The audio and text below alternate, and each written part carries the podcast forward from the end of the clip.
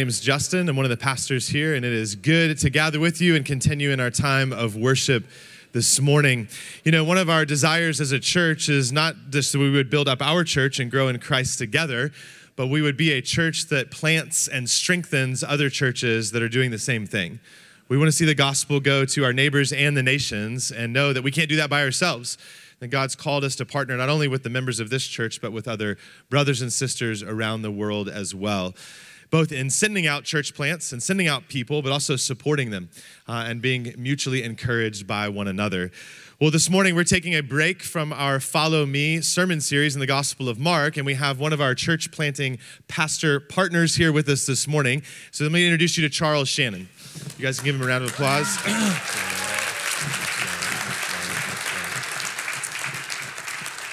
Charles is uh, the lead pastor at Mission Church down in Norfolk, Virginia, and uh, I have the privilege of knowing Charles now for quite a few years, and God's doing some really neat things down there.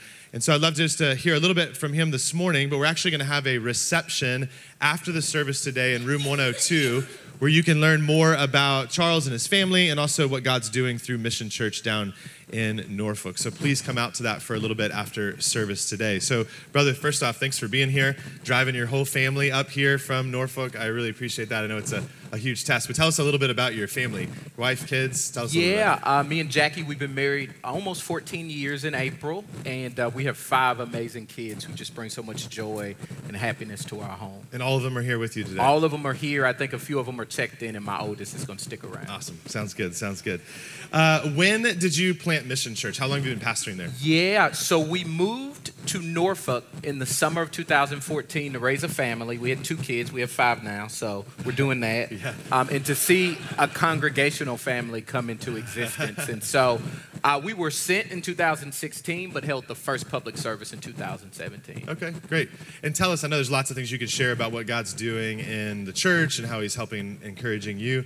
Share one praise with us this morning about what's going on at Mission Church. Yeah, well, we praise God that in the middle of pandemic, uh, urban city with a lot of transiency and so much difficulty and challenges that churches all over have been facing, that we've remained unified as a church and really committed to the vision of seeing people enjoying the gospel in community on mission for the purpose of multiplication. That's great. That's great.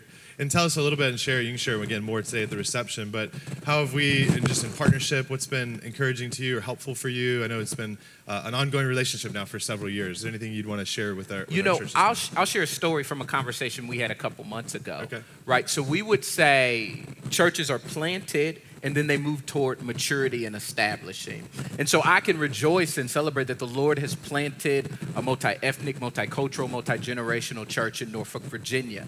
But now we're in the early stages of establishing that work.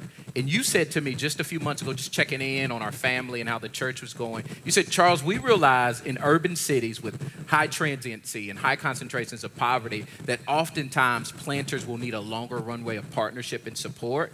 And it was just refreshing for me to hear you say that. I didn't say that to you. You, knowledge, with knowledge and love, said, no, I understand what's going on. I understand your reality. And we joyfully want to commit to partnering with you for the long haul because we want to see you planted, flourishing, and well-established. Yeah. And so that just brings me joy, and um, that that's the tone of our relationship and our larger partnership together. Amen. Amen. Well, let me pray for you, and then we'd love to hear you uh, preach God's word to us this morning. So let's pray, church.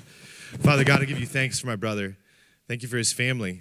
Thank you for their willingness to serve your church down in Norfolk and what the, the work that you're doing, not only through them, but in them in the midst of that. And God, I'm grateful that they're here today just to spend time with us, to open up your word, to share the goodness of the gospel with us today.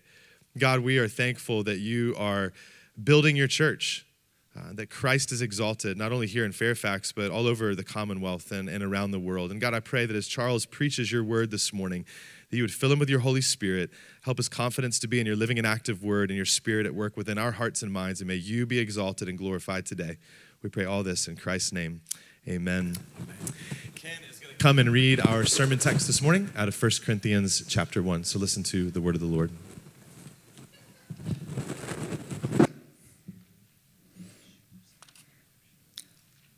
Paul, called by the will of God to be an apostle of Christ Jesus, and our brother Sosthenes, To the church of God that is in Corinth, to those sanctified in Christ Jesus, called to be saints together with all those who in every place call upon the name of our Lord Jesus Christ, both their Lord and ours, grace to you and peace from God our Father and the Lord Jesus Christ. This is the word of the Lord. Thanks be to God. Well, again, I want to offer gratitude to you as a church. I'm thankful for your leadership and the warm welcome and hospitality that you've shown me and my family. And again, I'm grateful uh, for our partnership that we have together in the gospel. I'm not in Norfolk, Virginia this morning, but if you are ever in town, you should come and join us for worship on a Sunday morning. It'd be a beautiful sight, very similar to this one.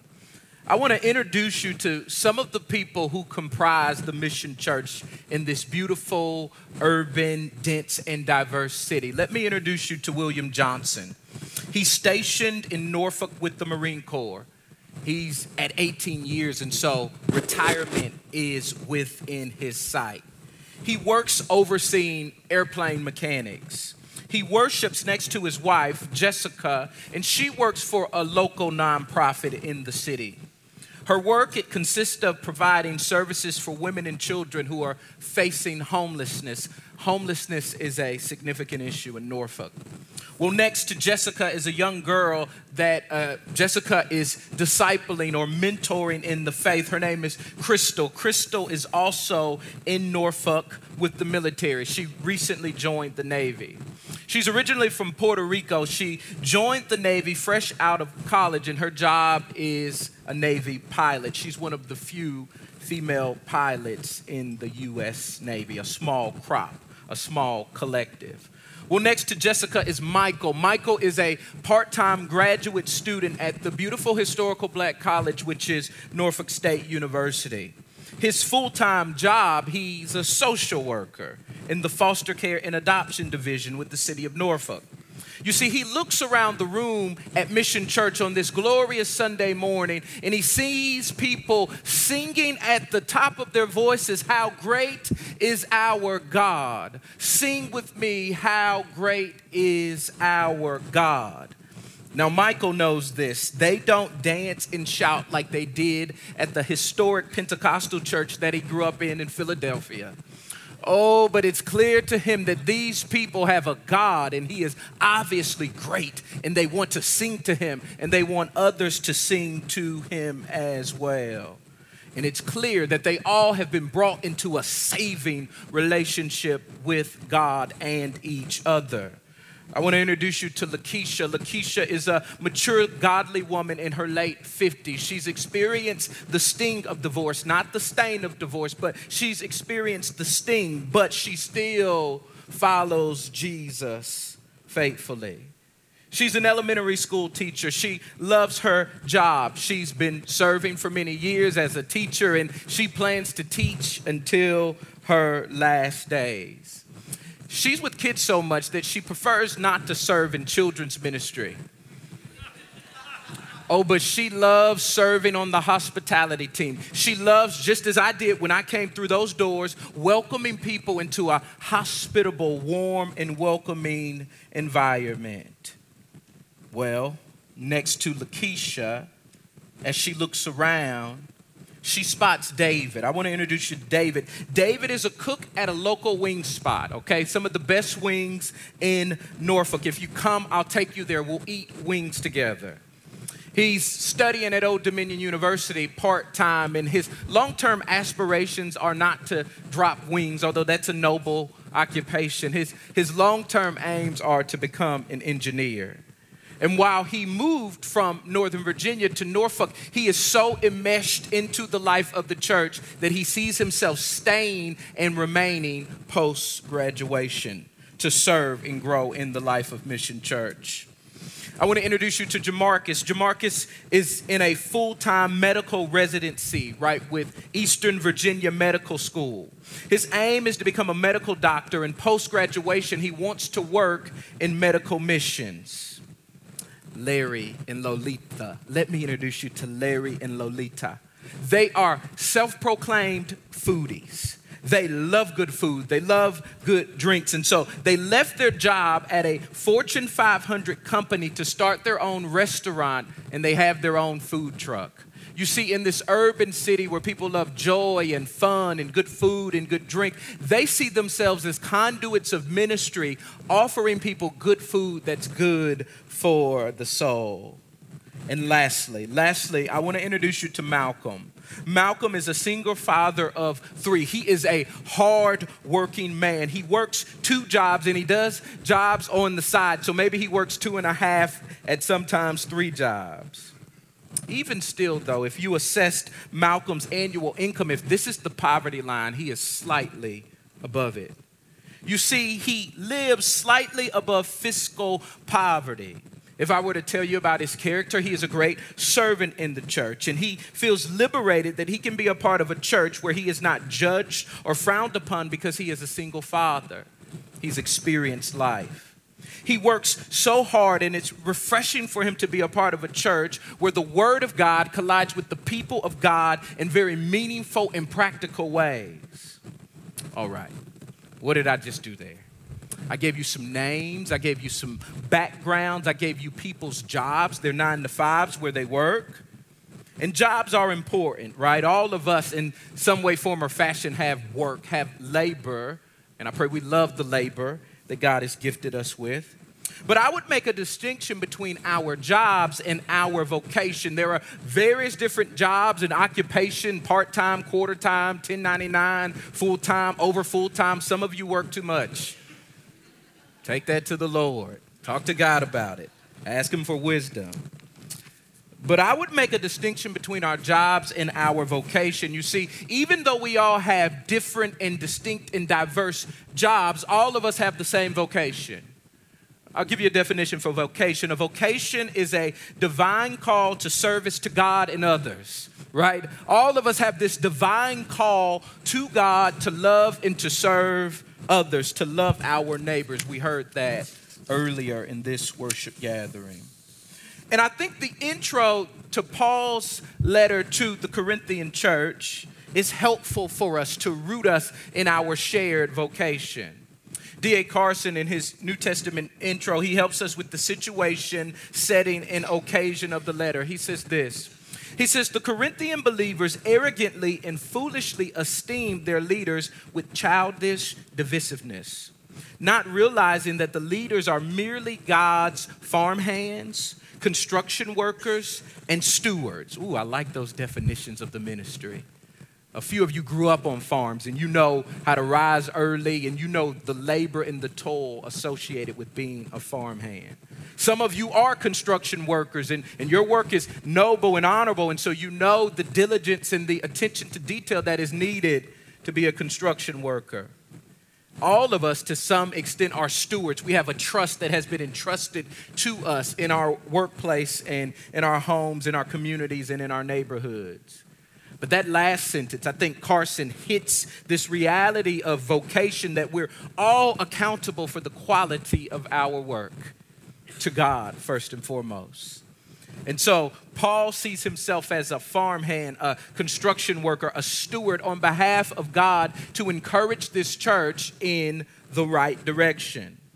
Paul sends this letter. He has to deal with believers suing one another. There's immorality in the church, and um, that's not it. There's there's more. He he has to encourage them to love one another. He admonishes them to persevere in the faith. He tells them to keep going and to not give up. He tells them that they ought not to distort their God-given gender, because their male and female gender are gifts given to them from God. It's a stewardship that they ought to steward for his glory. He tells them not to abuse the Lord's Supper, and he admonishes them toward orderly practice with their spiritual gifts, so that their spiritual giftings would build up the church. And he encourages them in regard to the resurrection. We know that old saying, right? Christ came, he lived, he taught, he died, he uh, was resurrected. He encourages them in the resurrection. He says it is of first importance.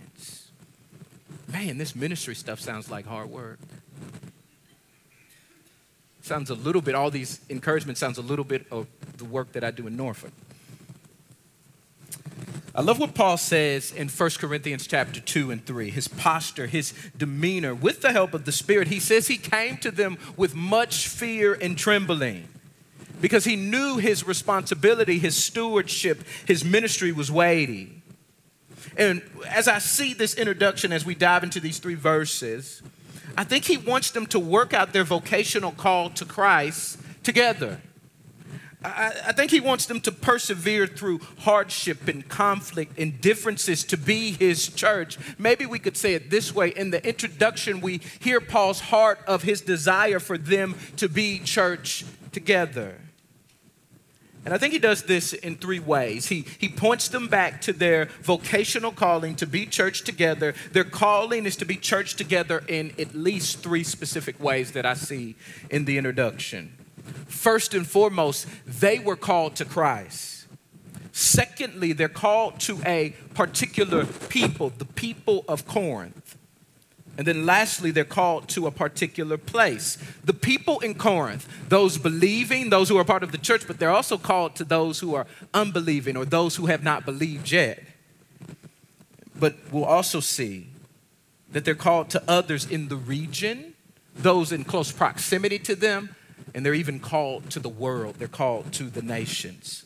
So that's my outline. Without delay, uh, I, I want us to dive right in. Verse one, it says this. It says, Paul, that's who's writing, called by the will of God to be an apostle of Christ Jesus and our brother Sosthenes. What does this mean? This means that Paul is writing to the church at Corinth, not in his own strength or wisdom. Paul is guided by the Holy Spirit to write the very words of God. It's not dictation where Paul is out of his mind and he doesn't know what he is writing. No, Paul, in the totality of his personhood, his experience, his call to Christ, his conversion to Jesus on the Damascus Road, his endowment with the Spirit of God to uh, to minister, to be a messenger of Christ Jesus, and to be a benefit and a blessing to the church, he writes. Now, this reminds us that our calling, first and foremost, is to know Christ. Paul knows that his calling, first and foremost, was to, was to not just have knowledge about him, intellectual knowledge about him, but to know him intimately, to know him in the nitty-gritty of life, to know him in the nitty-gritty of ministry, even when things get difficult. He was called by the will of God. Paul was an apostle. An apostle in that he was called by Christ and he saw the resurrected Jesus with his very physical, literal eyes. When we think of apostles in the New Testament, these are early leaders who were entrusted with the promises of old, the, the promises that the prophets made that a Savior would come. We first heard about this promise in the garden after the fall when sin entered into God's good creation and God promised that he would fix the mess of the garden. And we know that God keeps his promises. God, the eternal Son of God, puts on human flesh. We spent all of last month remembering his first advent, his upbringing, his life, his ministry, his teaching, his death, and his resurrection. And after his resurrection, he spends forty days on the earth teaching his disciples that all of the Hebrew writings, all of the scriptures were pointing to his coming, his life, his death, and his resurrection. He says, I'm leaving, but I will not leave you lonely. He departs. That's the ascension. And then the Spirit comes to establish the church. Quiz in the middle of the sermon. If the Spirit of God established the first church, who established this church? If the Spirit of God, based upon the resurrection of the Lord Jesus, the crucifixion and resurrection of the Lord Jesus, who established the church in Norfolk? Oh, friends, it was not Charles, but the same Spirit that established on the day of Pentecost, the church, capital C church, and this church established the church in Norfolk. We all have a claim to the grace of the Spirit of God creating the communities which we are a part of. Paul says, one author said this, that Paul does not write to Corinth merely to offer personal opinions or on his own initiative. He writes as God's spokesman, commissioned to undertake a task given to him by God rather than sought out on his own. Paul did not choose this life, it chose him. But isn't that your testimony? You were wandering and straying. You were dead in your trespasses and sin. You were going to church with your mama and your daddy. You knew Bible verses, but you didn't know Jesus. And then the goodness and loving kindness of God entered into your story, and your life has not been the same since. Friends, that's Paul's testimony. He received mercy. He was the chief of sinners. He was a master chief sinner, but he received mercy. I love the church. It's a, it's a collective of people who have experienced mercy and grace and peace, which comes from God. And now they know him together. It's not a solo project. They know him and they love him and they cherish him together because they're called to be church together. So what do y'all look for when you're looking for a church? Do you look for lights and smoke and mirror? In, in Corinth, they were looking for charismatic leaders. Or are you looking for a people who will come alongside you, that you can come alongside in order that you might know him, that you might love him, and that you might cherish him together? What do you look for in a church? Do you, do you look for some folks who are going to help you grow in your messengership? I like that word. I'm making up words. Paul had a messengership. Oh, and friends, we have been entrusted with this messengership as well. Are you looking for people who are going to help you to live your faith in relationships that impacts the community but actually impacts those who aren't a part of the community yet in very meaningful ways? You know, Paul, he depicts the church as a family. You know, he does this in, in, in two places in these, these first three verses. I want you to look with me. He, he says something profound in verse three. Right, he says, grace to you and peace from God, who is Father, God our Father. But in verse one, he describes Sosthenes as our brother. He uses familial language to describe the church. I've got our brother with us, Sosthenes. God is our Father. By the way, if there's someone here who's pregnant, and if it's a little boy, I'm making the appeal that you should name that little boy Sosthenes. I'm going to come back in eight, nine, or ten months, and I want you to come up to me and say, at least let it be his middle name. I like that name. This is little baby Sosthenes. This is from the Lord, I promise you. This is not Charles. I promise you. We're family, familial language. So who is Paul writing this letter to with all of this apostolic authority under the God of the Holy Spirit? Look at verse two. He's writing to the church of God. I love that of because it represents belonging. That means the church belongs to God. Pop quiz in the middle of the sermon. Who does this church belong to? Oh, this church belongs to God. He writes to a church in a particular place. There's, they're not a context-less people. He writes to the church of God that is in Corinth. Friends, what I'm trying to say is that our calling first and foremost to God. Who is God? He is Father. He is Son. He is Holy Spirit. There is one God. We worship him. But our calling is also to be church together or extended family together. There are some of you here, you were not born in this country. There are some of you here, you were not born in the Commonwealth of Virginia. Yet we remain family through the bloodshed of Jesus. And the confirmation of this familial reality is the resurrection and the impartation of the Spirit of God who brought us together to be church together. That is, the church is not like a family. It is a family. Paul writes to the church of God that is in Corinth. And, and then he says this. I, I like this, this, this, this section, this latter part of verse two. He says, to those who are sanctified in Christ Jesus. You see, I think this means that they're to be a particular people who are distinct, right? They are to be holy because God is holy. They have been sanctified. That is, they have been made holy by God. Maybe I could say it this way. The moment that you were filled with the Holy Spirit, the moment you placed your confidence in Jesus Christ, he made you holy. Your position before God, because of God, is holy and blameless. And I know what some of you are thinking. You're, you're saying, Charles, I, I, I know that that's objective truth. My standing before God is holy. But Charles, over the last few months, uh, since the beginning of this year, if you were to look at last week, I, I don't think I feel holy, and my practice is not as holy as I want it to be. And I would reply to you, I feel you. I feel you. Me too. My position and my practice, there's this gap, and I'm asking the Lord to close the gap. That's the process of sanctification. Having been made holy, yet having remaining sin and wanting to eradicate that which is not like God, eradicate the darkness and to press more into the light. That's the Christian life.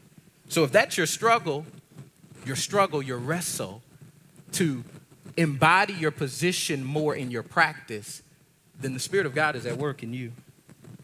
To those who are sanctified in Christ Jesus. You know, someone once said that sanctification is the Christian's joint venture with God. So it's not that we just go lay on the couch and say, all right, God, make me holy. I want to be more like you. Do it, Lord. If you don't do it, it won't happen. But, but it's not that we work, right, as if we can gain holiness by our works, but, but it's, a, it's the Christian holding hands with God in the journey of life, desiring to become more like him by beholding his face, by communing with him, by embracing the spiritual disciplines that make us more like him. See the life of Jesus. Paul is writing to the church in Corinth that belongs to God, to those who are have been made holy with reference to Christ Jesus, who are called to be saints. Now, this call to be holy ones, again, that's the practice that flows from communion with the Holy One, identification with the Holy One, right? We're born of the Spirit, and then we're baptized in the name of the Father, Son, and the Holy Spirit. We go down in the water, but we don't stay down. Why? Because they called the police on us. Partially. The second half of that is because we identify with Jesus' death, but the first part is important too. We identify with Jesus' death because Jesus died, but he did not stay dead. He was raised from the dead by the power of the Holy Spirit, and we identify with his death and his glorious resurrection. We come up out of the water having been washed and cleansed and redeemed and made new. And now, with the help of the Spirit, we fulfill our calling to be holy ones or to be saints. We're set apart together to be his people. Now, some of you are like Charles. I could live holy, but Christians get on my nerves and they contribute to me not living as holy as I want to. Maybe a solution is you go live in Central Virginia in the mountains. Some of you grew up in the mountains, right? Glorious scenery, right? You could do that. Maybe you'd eventually sin against yourself, right? Remaining sin shows up in, in, in some of the most interesting ways. But I don't think that you could fulfill this. I don't think if you go live in the mountains in Central Virginia, you go live in the desert. I love the desert monks and the mountain monks, and they have a spirituality that we can glean a thing or two from. But you couldn't fulfill this vision that God has for the church in Corinth to be church together. That is a part of you growing in Christ's likeness is learning the relational skills of learning the skills of persevering with other folks who have remaining sin, that you might be more like him. That's how God designed it.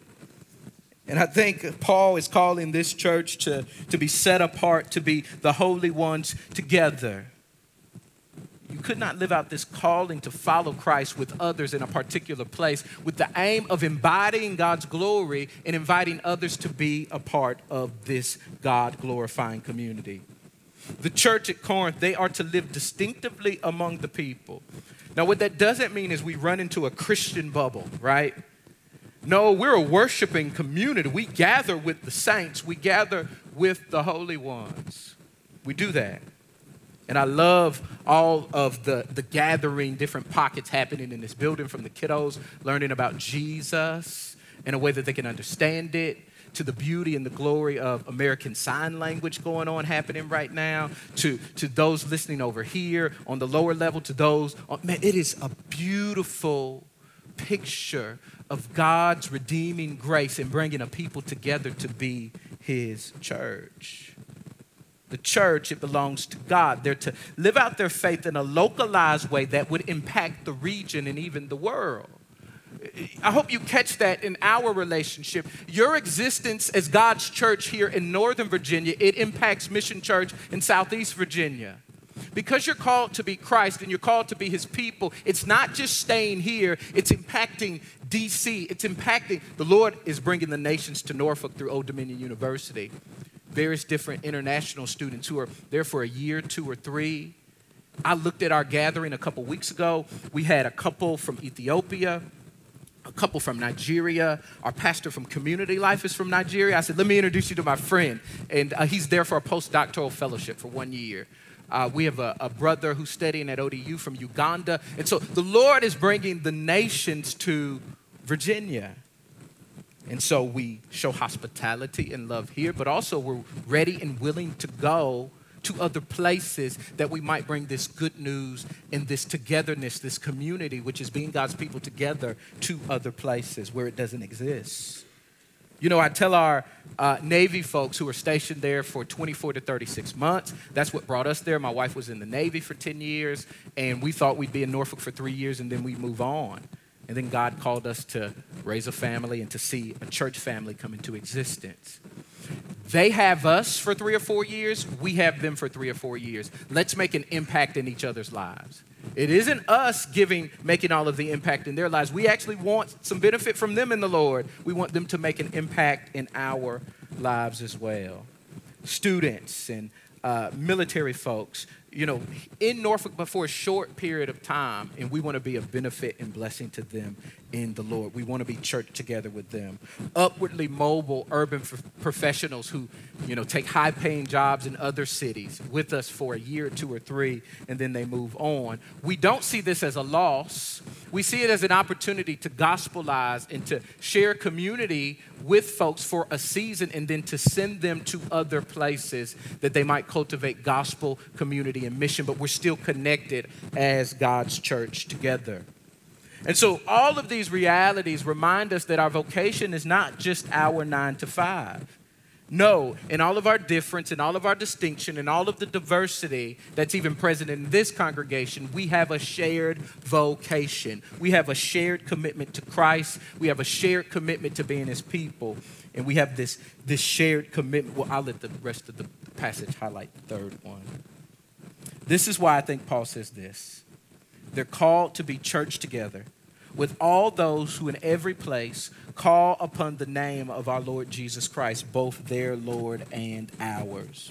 That is, they are to have a unique concern for Corinth, but an awareness of those who call on the Lord in other places. And, and I can't express how grateful I am for you. You're concerned with this region, but you're also concerned with the labor of love, which is Mission Church in Norfolk. Thank you for embodying this passage. But you know, we never went to Norfolk just to see a singular church come into existence. Uh, a few months ago, I presented a vision to our church called Establish the Mission. Mission Church has been planted, and now it's time to establish the Mission Church. And what, what are we establishing? Gospel, deeper gospel roots, greater community over a long period of time, mission, maturation, and discipleship, right? But also, we want to multiply gospel community and mission to other places. Right, this multi-ethnic, multicultural, multi-generational congregation in Norfolk, we would do well to plant another missional church in South Norfolk, in the neighboring cities of Virginia Beach and Chesapeake, through a tunnel in Portsmouth, across the bridge in Hampton and Peninsula. And so I'm asking the church, let's rally together, not just to be church in Norfolk, but to see gospel community and mission spread to neighboring cities. Y'all join with us in praying that the Lord will raise up leaders who will go to other places in Hampton Roads, in the seven five seven, because we don't want to just be concerned with our respective city. We want to be a blessing to our region for God's glory and to fulfill this call. We feel this call as Mission Church to, in the words of Paul in Second Corinthians chapter five, to be ministers of reconciliation. First and foremost, we want to to see people reconciled to God, and having been reconciled to God, we want to see people reconciled to one another, and we believe the local church is the best place for this to take root. You know, Paul in First Corinthians chapter three, nine, he highlights all of his fellow workers. which lets us know that Paul sees ministry as a labor of love. He sees it as noble and honorable work. And friends, you're doing the work here. You're equipping one another. You're training leaders. You're training covenant members. You're discipling men and women in different spaces. You, you want the people of this place in, in, in the community, in the local church to grow and flourish in Jesus, and you want those who haven't believed on Jesus yet to benefit as well. One commentator said this: Paul rejects all claims by the Corinthian church to be autonomous. I don't want to mess with the uh, auto- the Baptistic principle of the autonomy of the local church, but I'll read this quote anyway. Paul rejects all claims by the Corinthian church to be autonomous. Too often, the Corinthians seem to imagine that they are the only pebble on the beach, that they can think and live or sink or swim without regard to the traditions and practices of other Christians in other places. Friends, that's not true of you, because you have a oneness and a unity and a harmony with church planters and church plants. And specifically, I am an example of your commitment to oneness and unity here in the Commonwealth of Virginia as we partner together to see gospel community and mission multiply in and around Norfolk. I'll conclude in this way. I'll conclude with verse three. That's a good, grace and peace. That's a good way to conclude. Y'all with me? Let's conclude with some grace and some peace. Grace to you and peace. Where does grace and peace come from? Oh, it comes from God. Who is God? He is our Father, and He's a good Father. And the Lord Jesus Christ. Grace is the free gift of unmerited favor that we cannot work for. We can only receive it. And maybe there's someone here this morning. You've heard about Jesus before, but, but you haven't experienced Him as kind and merciful and gracious. Maybe this is an opportunity for you to open your hands in a spirit of receptivity, to open your heart and to receive the grace of the Lord Jesus Christ. You see, I received the grace of the Lord Jesus Christ. It was one morning. I had been living recklessly and foolishly. I was uh, the neighborhood pharmaceutical entrepreneur. Living fool. This is my testimony, right? No, I'm, folks like, Charles, you grew up as a P K. There's nothing wrong with being a P K. I didn't grow up as a P K.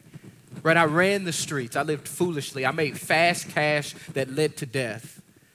And then the goodness and loving kindness of God entered, kicked the door into my heart through the witness of a friend who graciously told me about Jesus. We're not proponents of missionary dating, but my wife is the one who led me to Christ when I was living foolishly and recklessly. My wife was the one who got stationed in Norfolk, Virginia. God was providentially working in it all in order for us to be home, which is Norfolk for us, in order for me to stand before you today and to tell someone here who has not believed yet that you ought to receive this free gift. You don't have to work for it. You don't have to earn it. Because of everything that Jesus has done, it is available to you. Receive it by faith. And peace. Peace is not the absence of conflict, but peace, this idea of shalom, it speaks of flourishing and well-being. And I'm so thankful that God has worked into your heart, that, that you're concerned with flourishing here in the life of redeeming grace, but you're also concerned with the church in Norfolk flourishing. Two thoughts. We will fail at being church together. If you've been a part of any church for any amount of time, offense happens, shortcomings, failures, blunders. I'm not talking about perpetual unrepentant sin. I just mean the realities of being church together where there's people who are saved by the grace of God but have remaining sin. There's always going to be reasons to opt out of being church together. Nobody understands my singleness. There's too many young couples. There's not enough young couples. Couples out of place with feeling out of place with no children, or couples who have several children feeling out of place. Cultural difference, opinions, politics, preferences, preferences. But but in this reality of all of our different distinction and diversity, we have one Lord, one faith, one baptism, one hope. And I think what Paul is doing with the church at Corinth is he's calling them to this unity, not uniformity, but unity in diversity. And it's going to take character. It's going to take help from the Holy Spirit, the one who has declared us to be holy. And then we got to practice that holiness and how we relate to one another. That's a part of being church together. Friends, holiness is not niceness. It's not moralism, but it's a holiness that is found in God and worked out in a people patiently over time. And so when the saints get on your nerves, loved them patiently over time. This is an invitation from God. Maybe you're here visiting for the first or the second time. This is a warm community, and I'm convinced that, that these people, this church would be willing to love you over time, and you should consider what it might look like to patiently love them over time. Uh, number two, I, I think this invites us into a theology of place and belonging, right? Uh, in my city, people are perpetually moving, and you heard me Um, you know, uh, say that we we joyfully send people, but we realizing, you know, a church with sixty-seven covenant members, we probably had double that over the last five years. We need a theology that talks to people about staying, all right? So we can do both. We can joyfully send people. Actually, if you want to move to Norfolk, I'll be in the, there. Our calling is not our job. Our shared calling is that we are fellow workers in the gospel. We are co-laborers with a shared message from and to all people.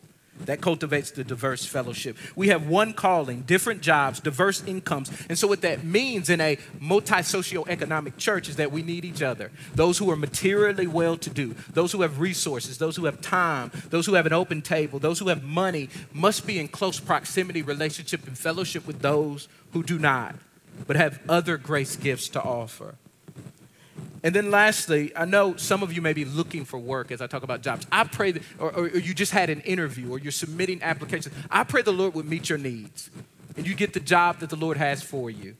And you would see it as a gift and a calling from God. Work is not a result, is a, you know, work is not a result of the fall, because Adam had stewardship, trust, and responsibility, but before the fall. But I do believe it's being redeemed in Jesus for God's purposes in the world, with reference to the gospel. And so we work together toward flourishing. We co-labor together in the name of God, who is Father, Son, and Spirit. Let's pray toward that end. Lord Jesus, I do again want to pray for those who are unemployed, those who don't have work. Lord, meet needs. Use your people. If there's a lead or a job, if there's vocational opportunity, I'm sure there's some business owners or some managers here who have a couple positions that, Lord, I just pray you'd make supernatural uh, commitments and um, connections. And Lord, I do pray that we would honor you in the workplace Monday through Friday. I do pray that folks would um, see us as people who take our work seriously. Um, I pray that we would do honorable work and noble work, not as man-pleasers, right? Uh, but in the sight of God, that we would seek to honor you in our work, be it vocational ministry or in all the various different spheres that we work. And I do pray that you would be glorified and honored. And I do pray that you would even use the resources from our labor to advance this good news about Jesus. And I pray that this church would be a powerful impact in this region, in this area, even to D C and Southeast Virginia, throughout North America, but even to the ends of the earth. And so bless them and keep them and strengthen them and give them much peace from you, I pray. In God's name, who is Father, Son, and Spirit. Amen. Amen. Thank you, brother. Indeed.